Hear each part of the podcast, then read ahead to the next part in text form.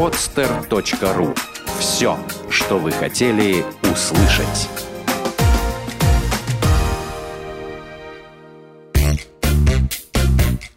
Занимательные крыжики. Бухгалтеры шутят. Это же директор.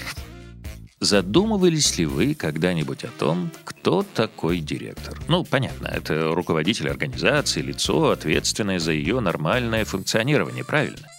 Еще директор организует ведение бухгалтерского учета в организации, тоже верно. А знает ли директор бухгалтерский учет и его правила, хотя бы в общих чертах? Знаком ли он с документооборотом?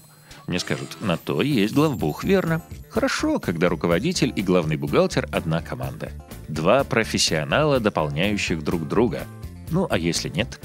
Тогда может повториться история, произошедшая несколько лет назад в одной небольшой фирме. Итак, приходит в организацию аудитор. Проводить, как вы поняли, аудит.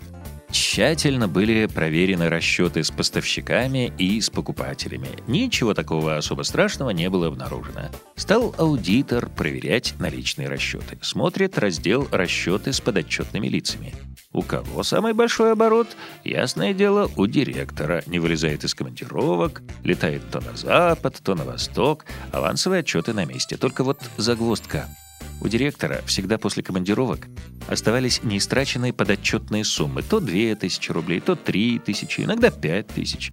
Правда, потом они погашались по другой командировке. Но суть-то не меняется, директор, оказывается, всегда должен. А ведь согласно порядку ведения кассовых операций, прежде чем получить новый аванс, подотчетное лицо обязано вернуть неиспользованную сумму обратно в кассу.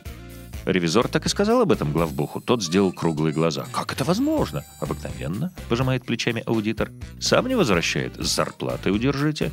«Да вы что?» — патетично воскликает главбух. «Разве можно с него удерживать? Это же директор!» «Ладно, проехали». Проверка идет дальше. Теперь, внимание, удостоены документы, связанные с расходами по эксплуатации служебного автомобиля. Он у организации был один и числился за директором. Тот сам лично ездил на нем на переговоры внутри города. Знакомится аудитор с первичными документами. Что там? Расходы на бензин, на ремонт, на помывку. Вот только опять незадача. Никак не найти путевые листы. Никакие. Ни ежедневные, ни еженедельные, ни даже ежемесячные. А ведь именно на основании путевых листов включается в состав текущих расходов стоимость топлива. Надо, понимаешь, документально подтвердить, что автомобиль эксплуатировался в служебных целях. Даже в законе о бухгалтерском учете, что в новом, что в старом, есть такая фраза. Каждый факт хозяйственной жизни подлежит оформлению первичным учетным документом, а тут его нет. Аудитор опять идет к главбуху, интересуется, а где путевые листы? «А «У нас их нет», — отвечает главбух. «Но у вас же есть служебный автомобиль», — возмущается проверяющий. Так ведь на нем же личный директор ездит. Кто же будет составлять эти путевые листы? Директор и будет. Да вы что? Чуть не лопается главбух. Разве может директор составлять путевые листы? Он же директор! Аудитор начинает потихоньку выходить из себя. Чтобы немного успокоиться, он решил посмотреть документы по приходованию на баланс основных средств. Документы эти хоть и внутренние, но все-таки необходимые для учета. И что проверяющий видит в этих документах? Они не подписаны.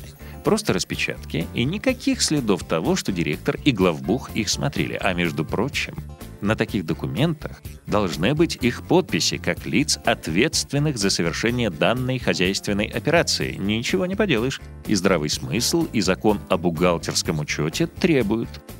Проверяющий снова направляется по протаренной дорожке в кабинет главбуха. Почему у вас не подписаны акты приемки передачи основных средств? Ни вашей подписи нет, ни директора.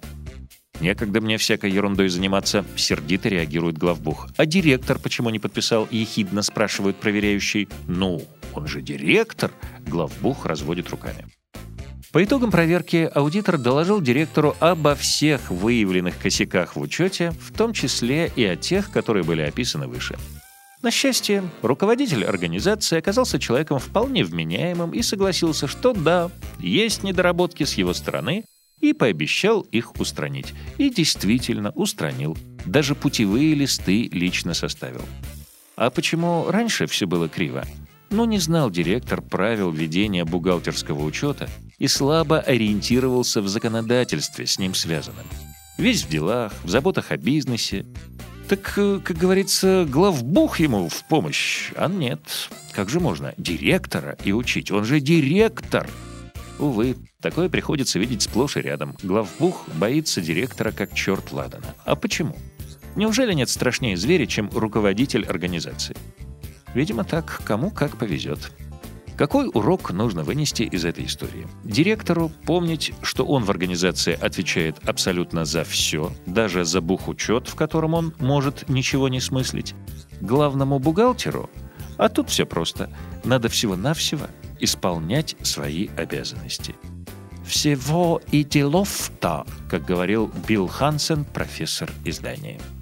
Автор этого текста – Кирилл Пляс. Делитесь и вы вашими историями на сайте петербургского правового портала ppt.ru. Лучшие истории будут озвучены. Сделано на podster.ru Скачать другие выпуски подкаста вы можете на podster.ru